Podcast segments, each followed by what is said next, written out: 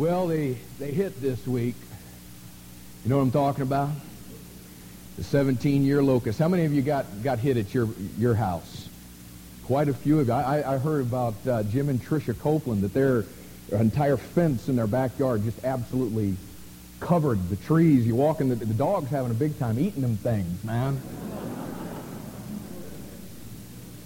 I, I think the dog made it look so good, Jim started eating some of them things. And it's hey, that's a strong protein right there, man. That's better than steroids. So all the young people are going to be out there eating up them locusts. But uh, you know, I was in in Russia uh, two weeks ago, and just before I left, I I planted this tree right outside of our our house. We had one that, I mean, we planted this thing, and I mean, it just never grew. I mean, it, it, it's been in there ever since we've been in the house, and it just, it ain't never done nothing, man. It's, it's like a lot of Christians, you know what I'm saying? It, they look like they're planted. They just never move off of where they are. But, uh, so we yanked that thing, and I'm glad that God won't yank us, but I, I, I yanked the thing, and it's a goner, and we planted this other one. I get back from Russia, and it's talking about, they're coming and they're talking about, you know, you got to cover it in netting or cheesecloth, and if you don't do that, you're going to lose your new trees and all that. So, you know, I'm starting to get all bummed about the locusts coming. And, you know, everywhere you go, man, you see all over our community, you see the, the netting all over the, the new trees, and everybody's all up in arms about the 17-year locust, and yet I want to say to some of you folks that are in this room today, the absolute least of our worries is the 17-year locust. Revelation chapter 9 says that there is a seven-year locust that you better concern yourself with a whole lot more than wrapping cheesecloth or netting around a tree. In fact, why don't you turn to Revelation chapter 9, where our study is, we're right now in chapter 14. But the Bible predicts the fact that in the very near future, there is going to arise on this planet demonic scorpion locusts. They don't hurt the grass. They don't hurt any of the vegetation. They don't hit any of the bushes. They don't hurt any of the trees. And this is going to sound freaky to you if you're unfamiliar with the book of Revelation. These locusts attack people and they sting with a sting that is that lasts for five solid months. You get stung by a bee, you get stung by a scorpion, and you know at that moment it is so intense. What the Bible says is that for five solid months that intense pain goes nowhere. It is so excruciating to what it says in Revelation chapter 9 is that people will be trying to kill themselves because of the pain and yet they won't be able to take their own life. They will attack the people who are going to remain on this planet after Jesus removes his true followers. And if that is unfamiliar uh, terminology with you, let me just quickly explain that the next event that we are looking for biblically to take place on this planet is the removal of all of the people who have entered into a relationship with God through the Lord Jesus Christ. It's an event that maybe you, you've read about or you've heard under the title The Rapture.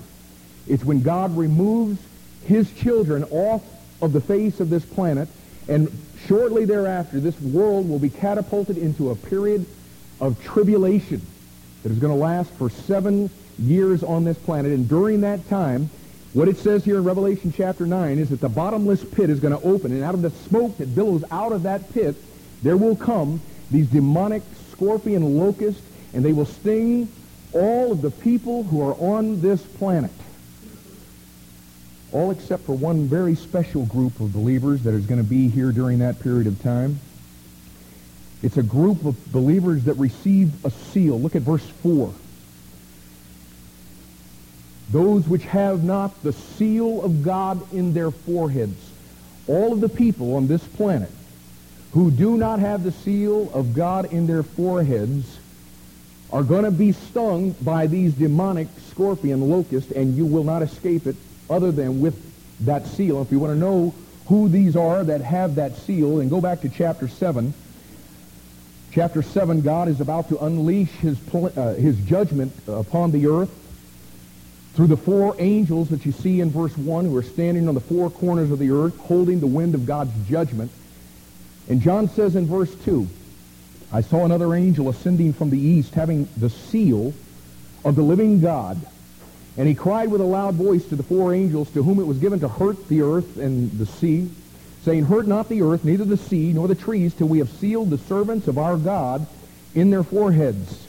And John says in verse 4, And I heard the number of them which were sealed, and there were sealed an hundred and forty and four thousand of all the tribes of the children of Israel. And in verse 5, he begins to list the 12 tribes of the children of Israel and says that the 144,000 is going to be comprised of 12,000 from each of the 12 tribes. 12,000, of course, times 12 is 144,000. And, and during the tribulation period, everyone on the earth who does not have the seal of God in their forehead is going to be attacked by those demonic scorpion locusts. And again, you know, I, I mean, I, I come back from Russia and I see this, this warning that the paper is giving to us about these 17-year locusts.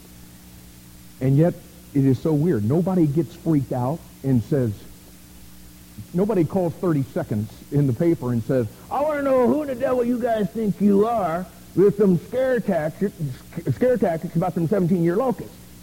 Hey, that's my grass, that's my yard, and I'll do with it what I think and want to. Click. But you come into a service like this, and you try to warn people about seven-year locusts, and people sit there going, I don't know who in the devil this guy thinks he is. And I, you know what? I don't like to go to church and have scare tactics. It, it's weird. And, and, listen, uh, this is not scare tactics. I, I'm not. I'm not trying to. I'm not trying to freak you out. I'm trying to warn you. And you know what? Maybe, maybe God allowed this the 17-year locust to happen at this time, and God brought you to this place today so that you might understand. You might ought to perk up your ears just a little bit and find out what the God of the universe is trying to say to you. And man, listen, today, most wonderful thing in all the world would be for you to take those 17-year locusts and let that be a catalyst for you to have something happen in your mind and your heart that says, you know what, I, I better start listening to what God said in his book. But everyone on this planet is going to be affected by those seven-year locusts, except for this group of people, the 144,000. Now, we're not in chapter 7. We're not in chapter 9. We're in chapter 14. The reason I use that as a springboard this morning is because John sees the 144,000 again in chapter 14, and this time when he, he sees them, he begins to go into more detail about this group of people. And we talked about the, the dangers that, that we face of, of trying to make ourselves 144,000. We're not the 144,000. Neither is any other Gentile or anybody in this dispensation. That's for Jews during the tribulation period.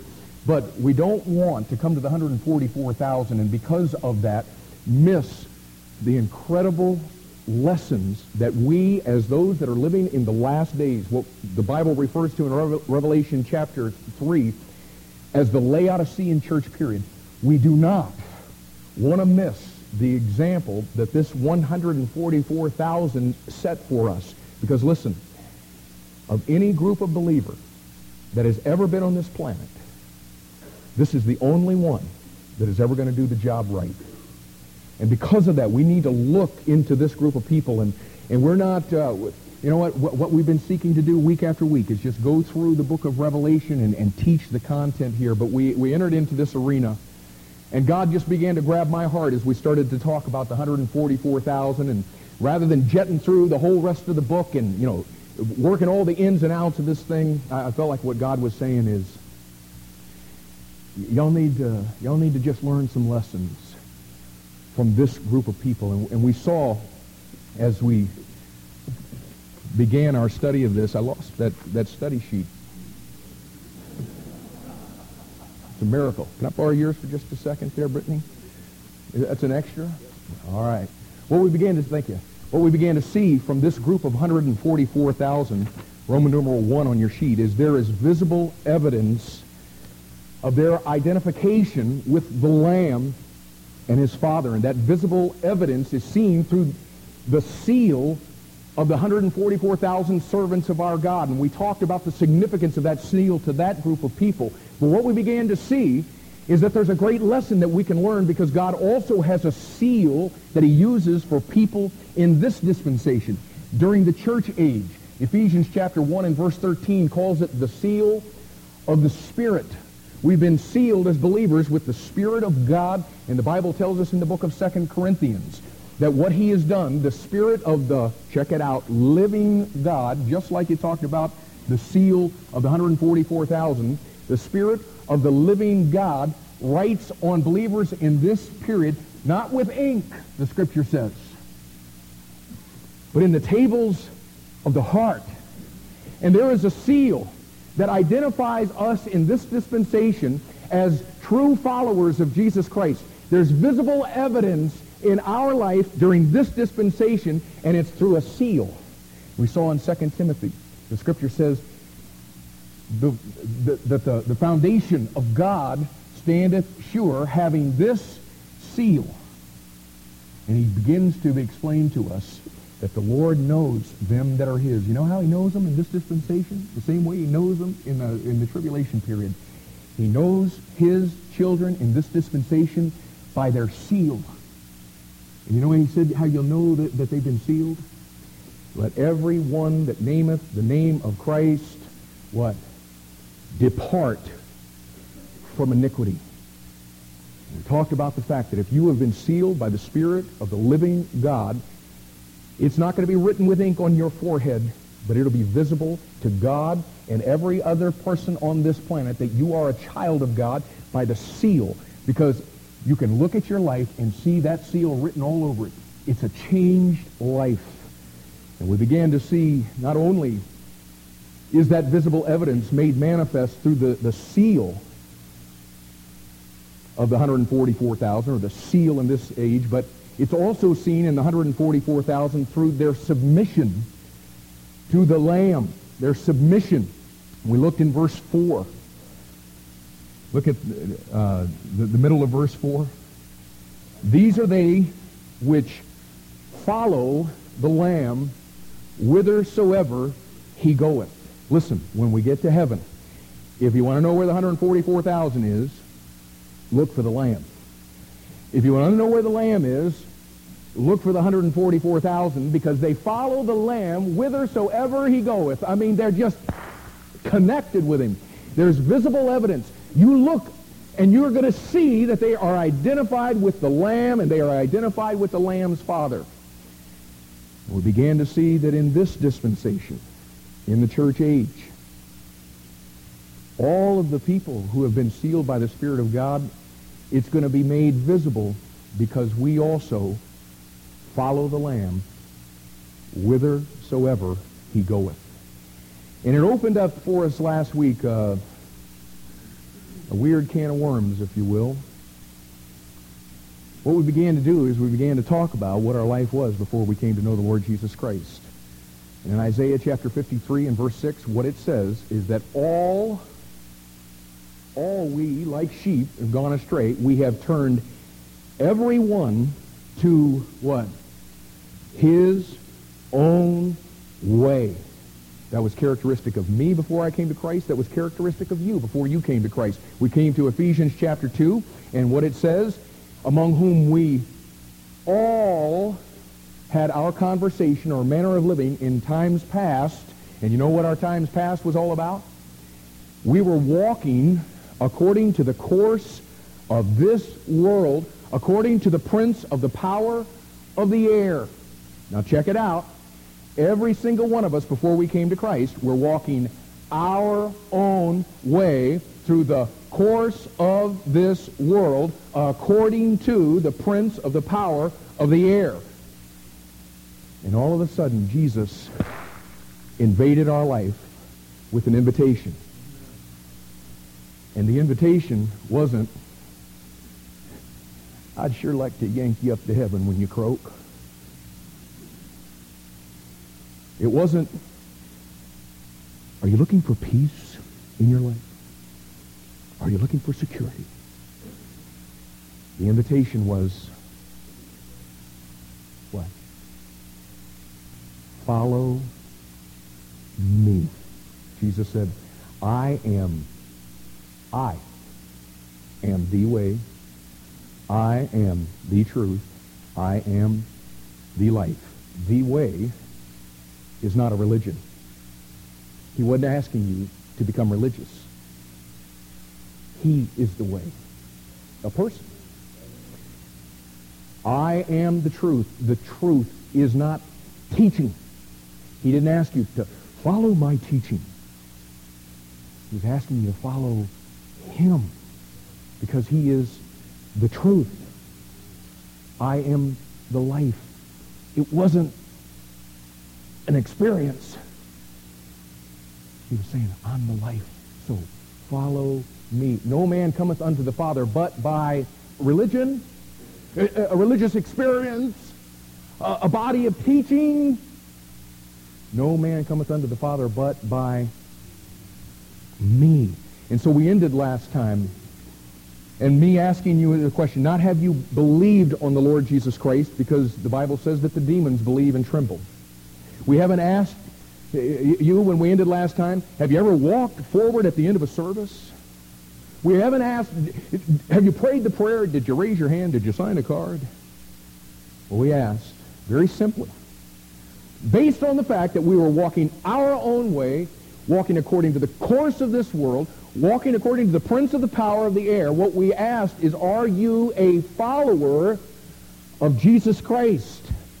And I, I, told you that everything that we were really talking about last time was really just introduction because you see, to ask, are you a follower of Jesus Christ? And that's, I mean, everything was building up to that major question last week. But you see, to ask that question is really just a little bit too abstract, especially since, that we, since we live at a time when Jesus tells us in Revelation chapter 13 that one of the overriding characteristics of the Christianity of our day would be that spiritually we think that we've got it all together. And we think that we have need of nothing when Jesus says that the reality is what we think is the exact opposite of what, not what he thinks, but what he knows is true about us. Because you see, I, I, may have determined some things in my mind about what it means to be a follower of Jesus Christ. And because I do those things, I convince myself that I'm one of his followers, when in reality, the things that I've determined may not bear any resemblance to the things that Jesus said would be characteristic of his followers. Or I may be a part of a, a, a church that's formulated a, a list of, of things that followers of Jesus Christ do and do not do.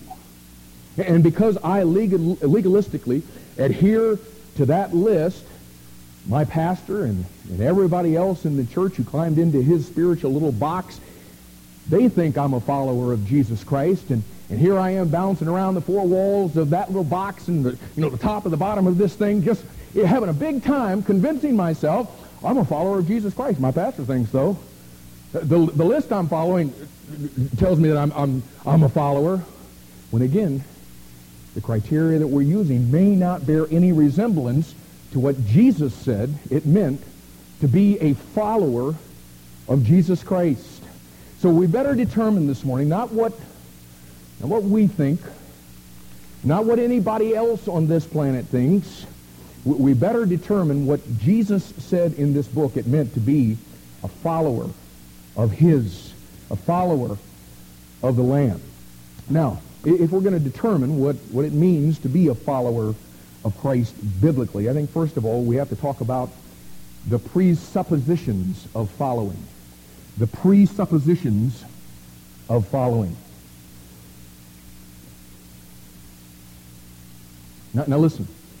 The very fact that Jesus was inviting, now listen to the words.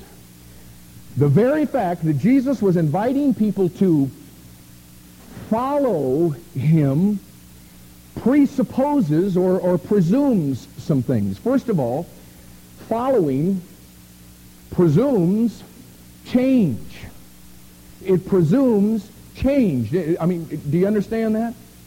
The fact that he's calling us to follow him presumes that he's not standing still. He's moving somewhere. He's going somewhere. The Bible teaches us that God has a plan for the universe, the earth, and your life. And with each one of us, God is constantly working and constantly moving to accomplish his plan. And the simple fact is, since God is constantly moving to accomplish his plan, I can't stay where I am and follow him. You got that? You see, being a follower just presumes that. It presumes change. And you see that principle repeated literally from beginning to end in the Bible. Uh, let's talk for a second about Noah. In Genesis chapter 6 and verse 13, God came to Noah one day with a call for Noah to follow him. Now for Noah, following the lamb meant what? It meant building a boat, right? If he was going to follow God, he's going to have to do what God said. And God said, I want you to build a boat. Now, it doesn't tell us in the Word of God what Noah did with his time before God gave him the invitation to follow him. But I can guarantee you this. Whatever he was doing before that changed. Because the Bible does tell us what he did every single day for the next, check this out, 120 years after God called him. You know what he did? For the next 120 years of his life, after the invitation to follow God for 120 years, every single day of his life, he built a boat. And the point is, after God called Noah to follow him, Noah couldn't continue his life as usual and keep doing what he was doing and follow him. It meant change. a little later on, God comes to Abraham with an invitation for him to follow him. And in Genesis chapter 12 and verse 1, God said, Abram, get thee out of thy country and from thy kindred and from thy father's house unto a land that I will show you. Okay, now I'm asking, with that invitation, can Abram stay where he is and follow God? I, I mean, it's mutually exclusive, isn't it? If he's going to follow the Lamb, what it's going to mean is it's going to mean uprooting his family. It's going to mean leaving the security of life as it was in Ur. It's going to mean saying goodbye to mom and them and all of his rest of his family and all of his relatives. It's going to mean moving to a place that initially God didn't even specify. Because you see, the issue wasn't a place on the map. God wasn't asking Abram, would you like to move? Would you like to get out of where you are? Would you like to go to Canaan? No, God was saying, Abram, I want you to follow me. The place is insignificant. And you see, we are always concerned when it comes to this thing of following God. We're always concerned about geography. The thing that we need to concern ourselves with, folks, is him, his person. But you see, for Abram to follow God, it meant change. He couldn't stay in the Ur of the Chaldees and follow God. And you know what? For, for some of you folks to, to, to follow the Lamb whithersoever he goeth, what it's going to mean for you, it's going to mean following him up and down the highways and byways of New Philadelphia and Dover and Dennison and Uhrichsville and Newcomerstown and Strasburg and Bolivar and Canton and Akron and, and all that. It's going to mean following every single day for the next however many years to your present place of employment. And it's going to mean walking through, following the Lamb through all of the open doors that he's going to give you week after week. And, and following him year after year in this local church. Following him to the uttermost parts of the earth on short-term missions trips. That's what it's going to mean for a lot of you to follow the Lamb whithersoever he goeth. But listen, for some of you, to follow the Lamb It may mean that, like Noah, he's going to ask you to build something. Maybe he's going to ask you to, to build a, ministry in, in this church to help us as we seek to reach our own Jerusalem for the Lord Jesus Christ. And maybe it's going to mean building a ministry in this place that's going to help us to, to edify and to equip saints so that they can be sent to the uttermost parts of the earth. Or, or, or maybe like with Abraham, maybe following the Lamb whithersoever he goeth in your life is going to mean that he's going to call you to leave the comforts and securities that you have in, in this little hothouse environment that we got going here. And maybe it's going to mean you leaving your family and friends in this area to go to some city in, in this country to, to build a, a solid Bible-believing, Bible-preaching, Bible-obeying church. Or, or maybe it's going to mean leaving this country and, and going to some place on this planet where they've never had anybody ever preach to them the gospel of Jesus Christ or going to one of the super cities of, of, of, this world where if we sent out 20 people tomorrow and in the next year they built a church of a thousand people, it wouldn't be, in the next year it wouldn't be a blip on the map because millions and do you know the cities in the world right now that have uh, in excess of 20 million people? And maybe, maybe God's going to ask you to do that. But now listen, whether it's here or whether it's there, whether, it, whether it's vocational ministry or ministry at your place of vocation, the issue for all of us is following him. And if you do, your life will be characterized by following. It'll be a life characterized by change because you cannot stay where you are and follow him at the same time. It presumes change. A little later on, God comes to a, a high rolling, sitting on top of the world guy by the name of Moses. And God says to Moses, I want you to follow me. All right? What's that mean? Well, what it means is my people are in bondage in Egypt. Now listen. And I want to lead you to lead them out of that bondage. Now that sounds all well and good, you know. I mean, you know, God asking this guy to be, you know, super super saint. He, he's going to be a big cheese leader, but you got to understand, if Moses is going to follow God, it's going to mean some major changes to his life and his lifestyle. Do you realize, for Moses to say yes to God is going to mean saying no to a lot of other things. It's going to mean saying no to the, to the fame and prestige of residing in Pharaoh's court, walking out, and everybody go, oh, there, he is, look at the stud mob. It's going to mean saying no to all the pleasures and treasures of Egypt. It's going to mean saying no to all the benefits and all the comforts.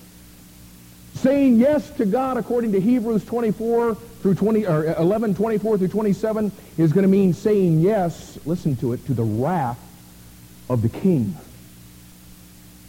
saying yes to God is going to be saying yes to suffer affliction with the people of God.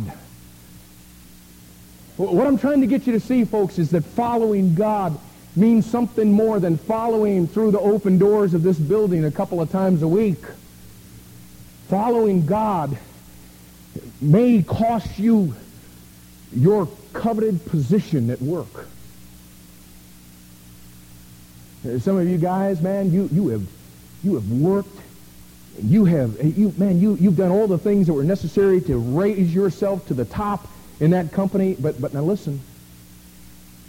Maybe the compromises the one holding your position is required to make will mean that you can't do your job and follow God.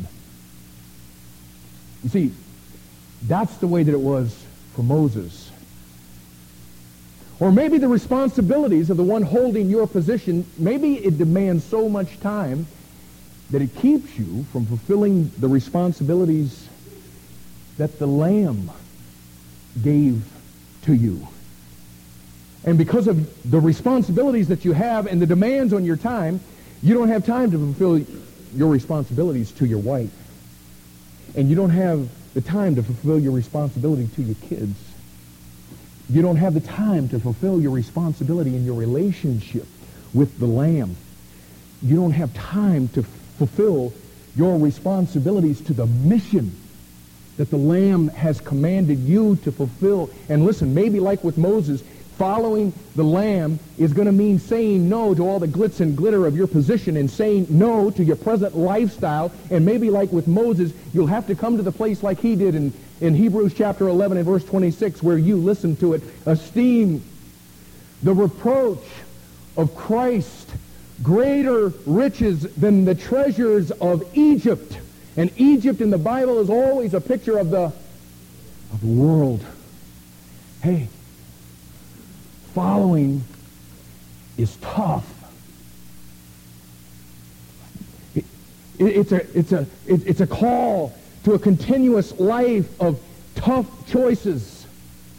It's a call to a continuous life of tough decisions and major tough adjustments to my life.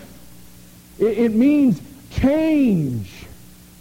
And you see, the, the, the problem with that is that as self-centered, self-seeking, self-pleasing Americans, you see, what we do is we labor tenaciously to, to get ourselves planted with our roots just as deep as we possibly can and get ourselves just as safe and settled and secure as we possibly can. And we build the walls around our nice little life when God says, hey, you're strangers and pilgrims.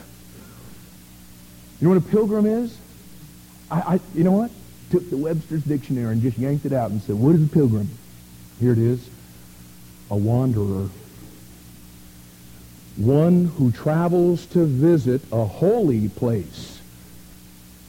Listen, there's a lot of unholy places on this planet that if the lamb follows you or leads you there, you know what? All of a sudden it becomes a it becomes a holy place. That's the call on our life. And yet we're fighting tenaciously to, to get just as comfy as we possibly can, get our little hens. God says, what is up with that? Hello, followers. I'm moving. He, says we're, we're ambassadors. You know what an ambassador is? These, these are not tough. It's one who is sent as a representative. And God's saying, hello, remember me? You are my representative, and I'm wanting you to represent me over here. It, it's following. We see most Americans aren't pilgrims. I'll follow you, Lord, whithersoever thou goest. I'll do it. I'll follow you, Lord, whithersoever thou goest, as long as it's in Tuscarawas County. I'll follow you, Lord, wherever you go. I mean, count on me, buddy, as long as it's in this country. Or as long as it's in this hemisphere. I'll go that far. And you see, others of you are willing. And I mean to tell you, today, you're just, you're all about that. I mean, man, you'd go anywhere on this planet the, lamb, the, Lamb wants you to go. But the problem is, if he told you today that he wanted you to go to Manila, he wanted you to go to Moscow, he wanted you to go to Mexico City, with all of your willingness, it'd take you four years to get out of debt. But I'm following the Lamb whithersoever he goeth. And if it isn't debt, it, it takes some of you two years just to get untangled from all of your financial freedom. You know what I'm talking about? Your nice, cozy little life that you are fighting tenaciously to protect. You see, following means change. And we could even go further, and we will. God calls David to follow him. And you see, for David to follow, it was a little more like it's going to be for most of us because, it, you know, most of us are not like, you know, highfalutin Moses. David wasn't rich. He, he wasn't some high roller with a, an incredible position. But nonetheless, for David to follow the Lamb, it meant change. You see, for David to follow the Lamb, now listen to it, it meant leaving the simplicity and the security of life as a shepherd on the hillside of the little town of Bethlehem.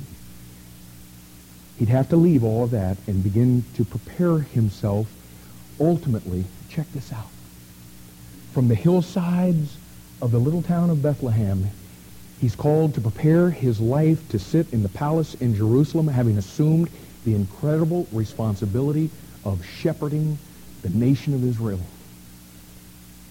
of shepherding the people of God. And listen, it meant change. If you and I this morning could, could sit down with David, you know what David would tell you? That to go from shepherding that little flock, it was a journey. It, it was one adjustment after another, one change in his life after another.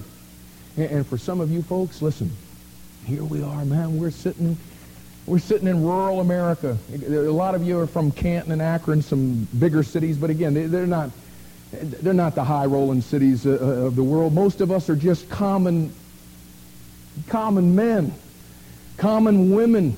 We're just average Joes. And yet, listen, and yet God wants to use you to hold positions and shepherd a, responsibility that you never in a million years could ever dream possible.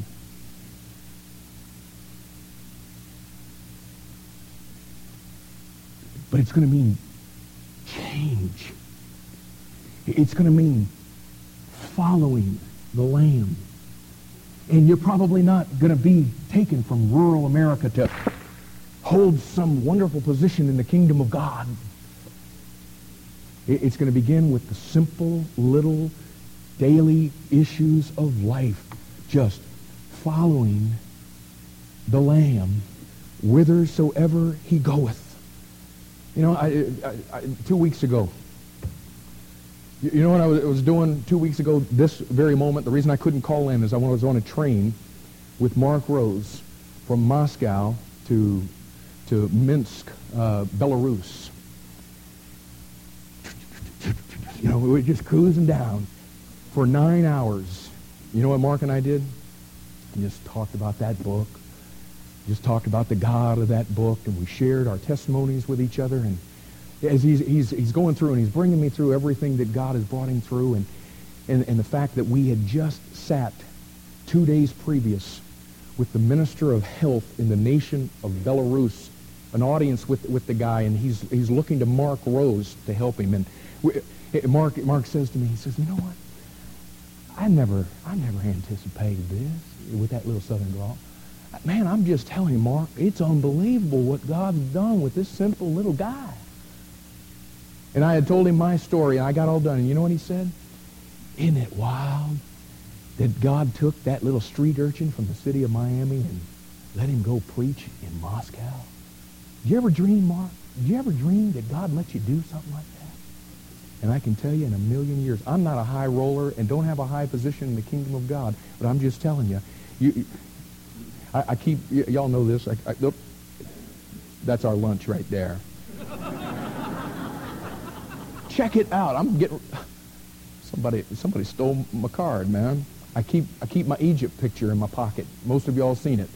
The hair down to here, a little street urchin from, from Miami, Florida that didn't know jack squat about anything, and, and now I'm, I know jack squat about one or two things, but I'm just telling you, never in a million years did I dream that God would ever allow me the, the privilege of being able to hold his book and, and talk to a group one-tenth of the size of this room. And I'm just telling you, if we're going to follow the Lamb, we're going to have to understand that it presupposes some things. It presumes some things. It presumes change. And what I'm wanting you to see in all this is that every person in the entire Old Testament who ever followed the Lamb, it meant a life of change. It meant change for every single one of them. And, and we're not going to do this, but if we were to take the time to walk through the New Testament, you know what we would find with every single person who ever followed the Lamb? Their life was characterized by change. They weren't people who were just signing on for heaven.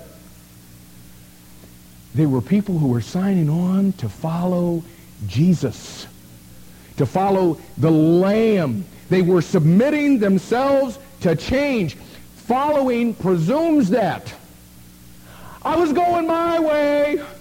I was walking on the course of this world thinking I was really on my way when really the prince of the air was grabbing me by the nose and yanking me through that whole world system. But now, I follow you.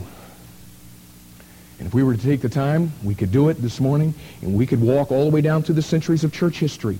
We could look at the, the lives of those who followed the Lamb. We'd find that with every single one of them, it meant change because it has to. And I go through all of that, and I have belabored the point, and I understand that. And I've done it purposely just so that God can just yank, yank our minds into what it means to follow him. And I, the reason I felt like I needed to belabor the point is we're living at a time when the testimony of so many followers of Jesus is that they walked forward in a service singing just as I am, and they left the service to go on living just as they were, and there's never been any change. You see what I'm talking about now? Following. If you're following, you can't tell me that you've been following God for five years and he will never, never ask me to change anything. Wait, wait. You mean when you were on your own way in the course of this world, being led by the principality of uh, uh, uh, powers? I mean, you, you, mean to tell me you were on your own way and he called you to follow and there's never been any change? Oh, no, I'm a follower, though. It, it'd be like me saying, yeah, I'm a, I'm a Cleveland Indian fan, buddy. Ooh, through and through. Indian fan here. You say, oh, no kidding. Indian fan. So you got like the you got the hat, and you wear the shirts, and you got the bumper stickers and the pennants and all the paraphernalia. Oh no, I ain't got any of that. But, but I'm a fan. I'm a Cleveland Indian fan. Oh, oh, so you so you, you go to all the home games? Oh no, never been to any game. Oh, you, you watch them on TV every time they're on. They, they have it on TV? oh, no, I, I never saw a game. Ah, you listen to them on the radio. No, no, never listened to them on the radio. You know what? You'd probably come through after all of that to conclude that I, I'm not really a, I'm not really a fan. And the point is, there's millions of people all over this planet who say, I'm a follower of Jesus Christ. But if you just start going through and looking for any changes that following has meant, there's no change. But now listen, if you really are a follower of Jesus Christ, the sheer fact that you are presumes change and it presumes continuous change. Sometimes, sometimes following the Lamb is going to mean a change of direction walking this way, and all of a sudden, the Spirit of God, through the Word of God, shows you your life, and you understand, I'm going this way, and if I'm going to follow, ah, got to put on the brakes and go in a completely different direction. Sometimes Following the Lamb, like we talked about a little bit earlier, sometimes it's going to mean a change of location. I'm here. And I'm following the Lamb right here, but the Lamb is leading me to go somewhere else as a pilgrim. He's leading me to go somewhere else as an ambassador, as his sent representative. Sometimes it's simply going to mean changing your mind. You're thinking one way about something and God says, no, follow me. And to follow him, it, it means you've got to change your thinking. Sometimes it's got to be a change of heart.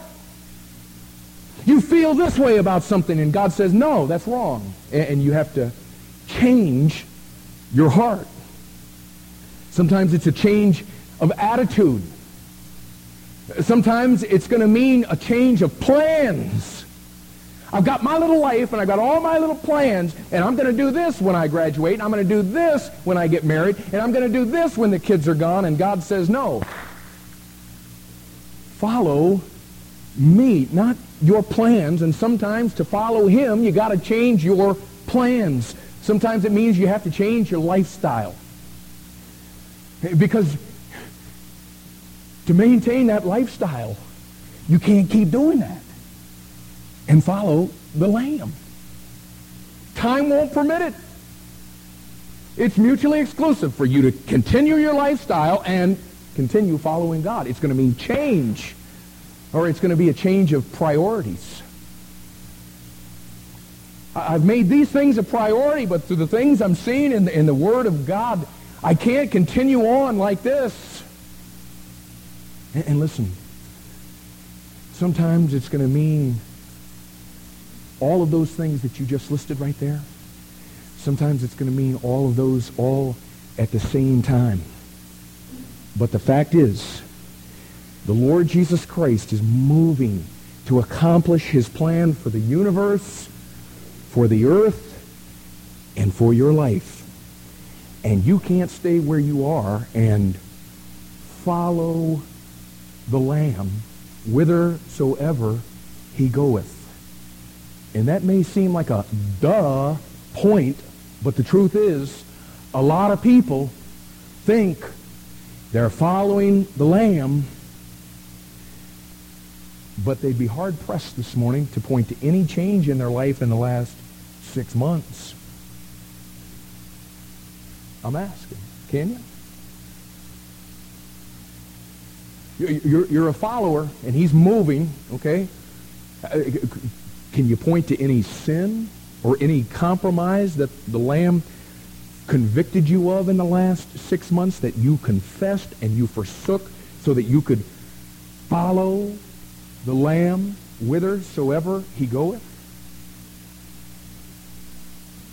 And if you can't, I'm, I'm just asking now, is that a statement of how spiritual you are?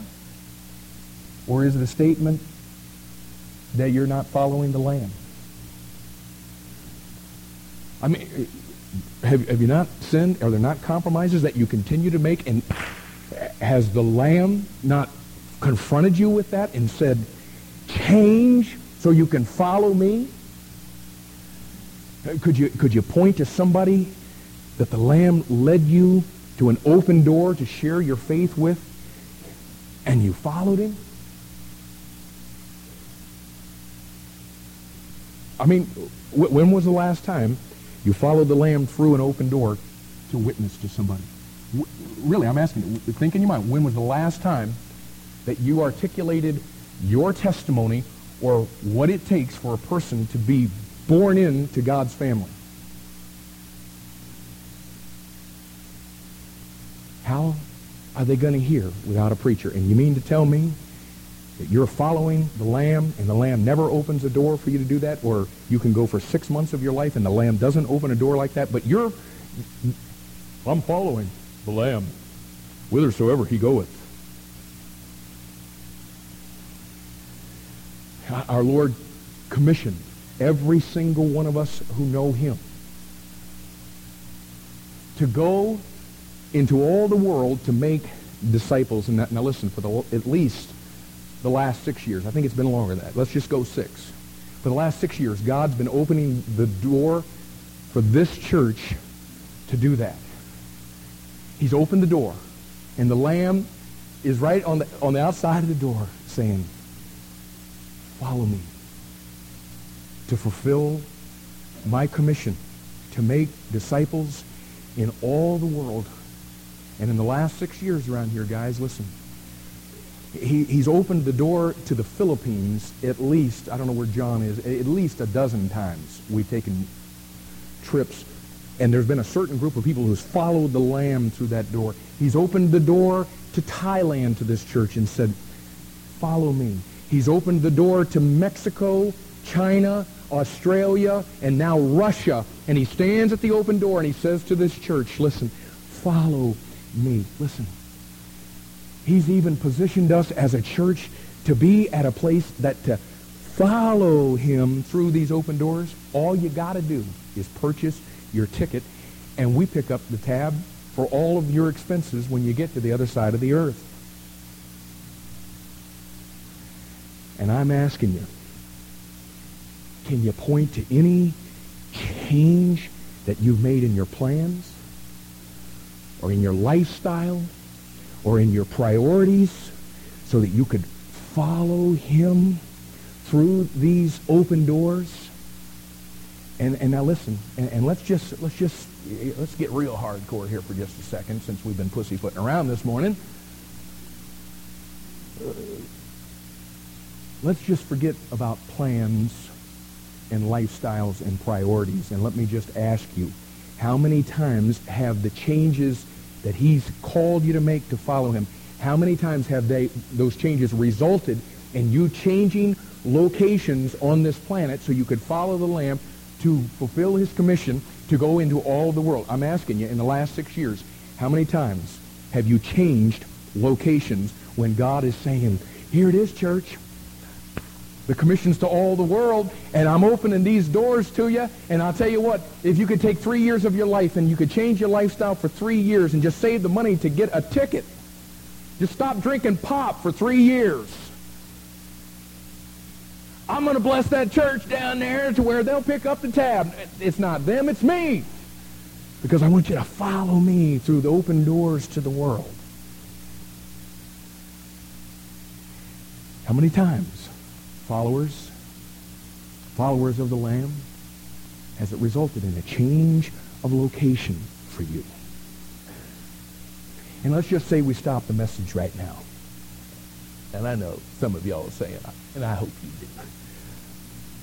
Well, let's just say we stop right now, and we just start at one end of, uh, of the room here, and we're just going to work our way through. We're going to go pew by pew, and we're going to let everybody in the room this morning, we're going to let them stand and testify of the most recent change God's made in our lives as a result of following him.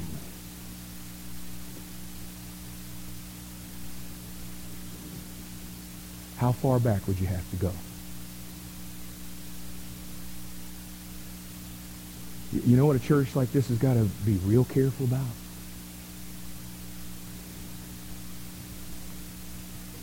Getting comfortable. Me change as holy as I am. Me change as many mission trips as I've been on.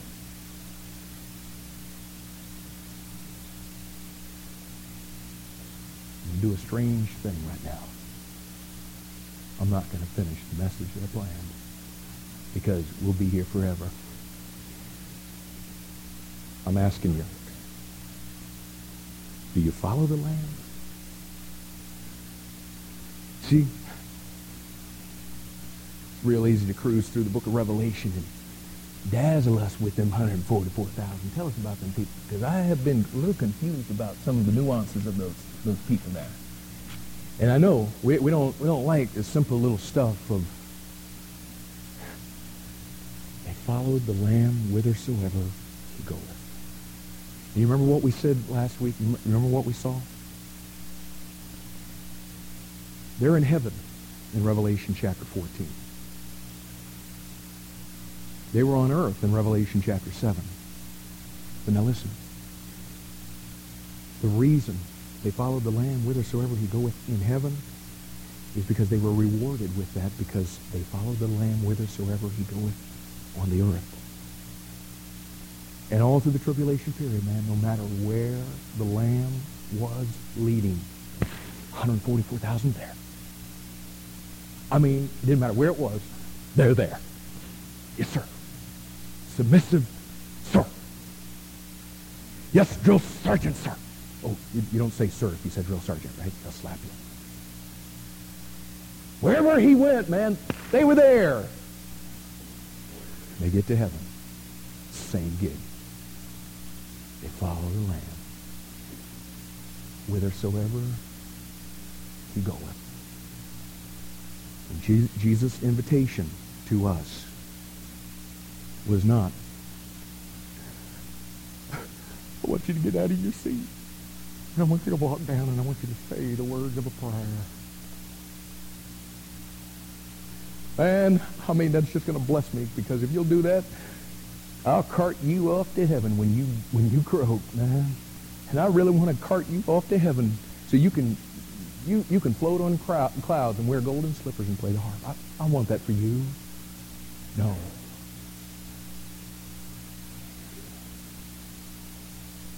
Follow me. But to do that,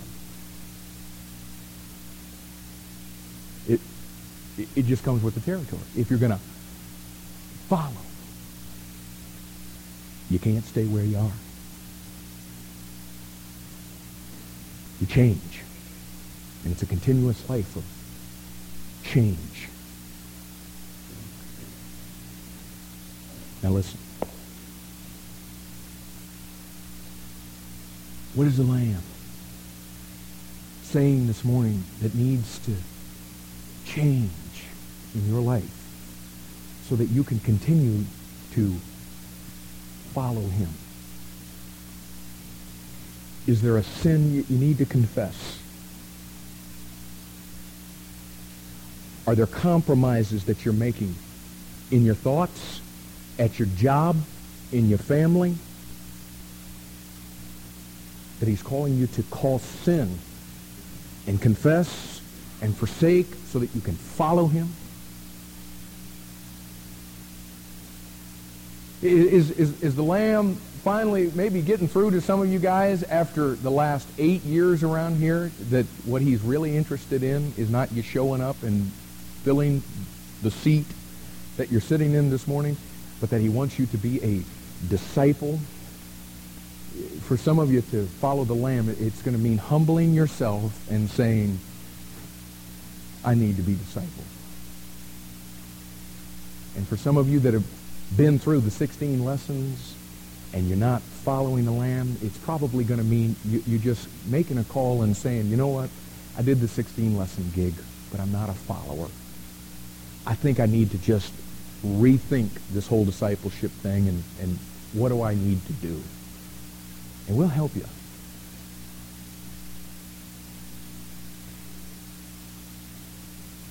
Some of you have been wrestling with this thing so long.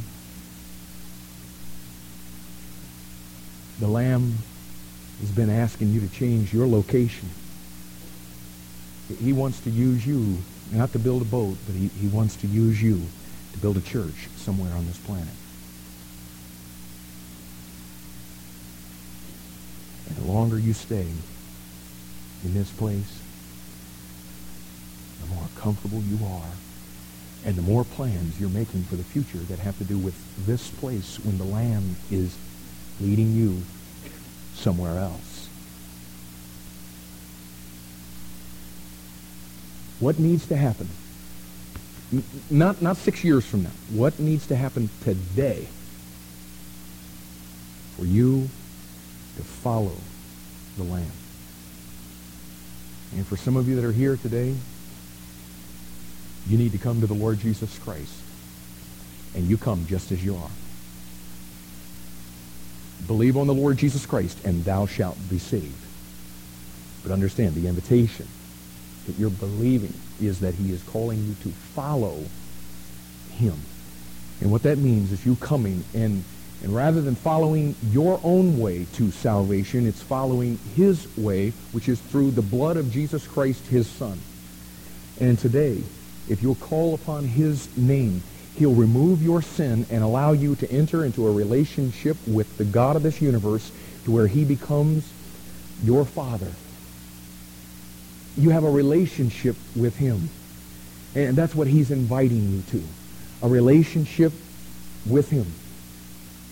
A relationship of a father and a child. Follow me.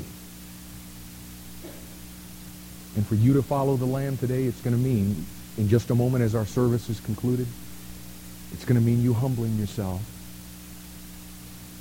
And you coming up to either side of the front of this room where our pastors are going to place themselves. And following the Lamb is going to mean coming and saying to them, I, I'd like to receive Jesus Christ as my Savior this morning.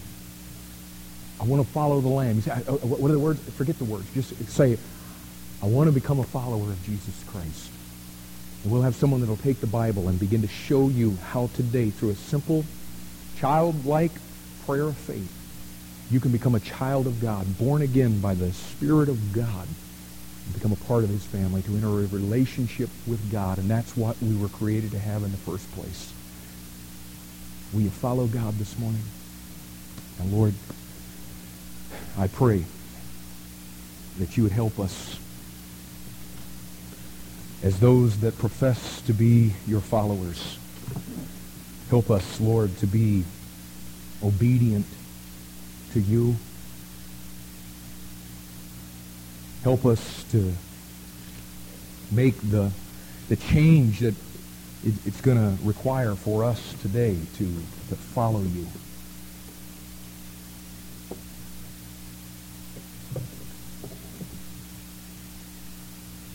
And Christians right now, why don't you just talk to God about, about that change? Confess that sin. Forsake that sin. Surrender to his call. Submit to, I, don't know what it is. You know.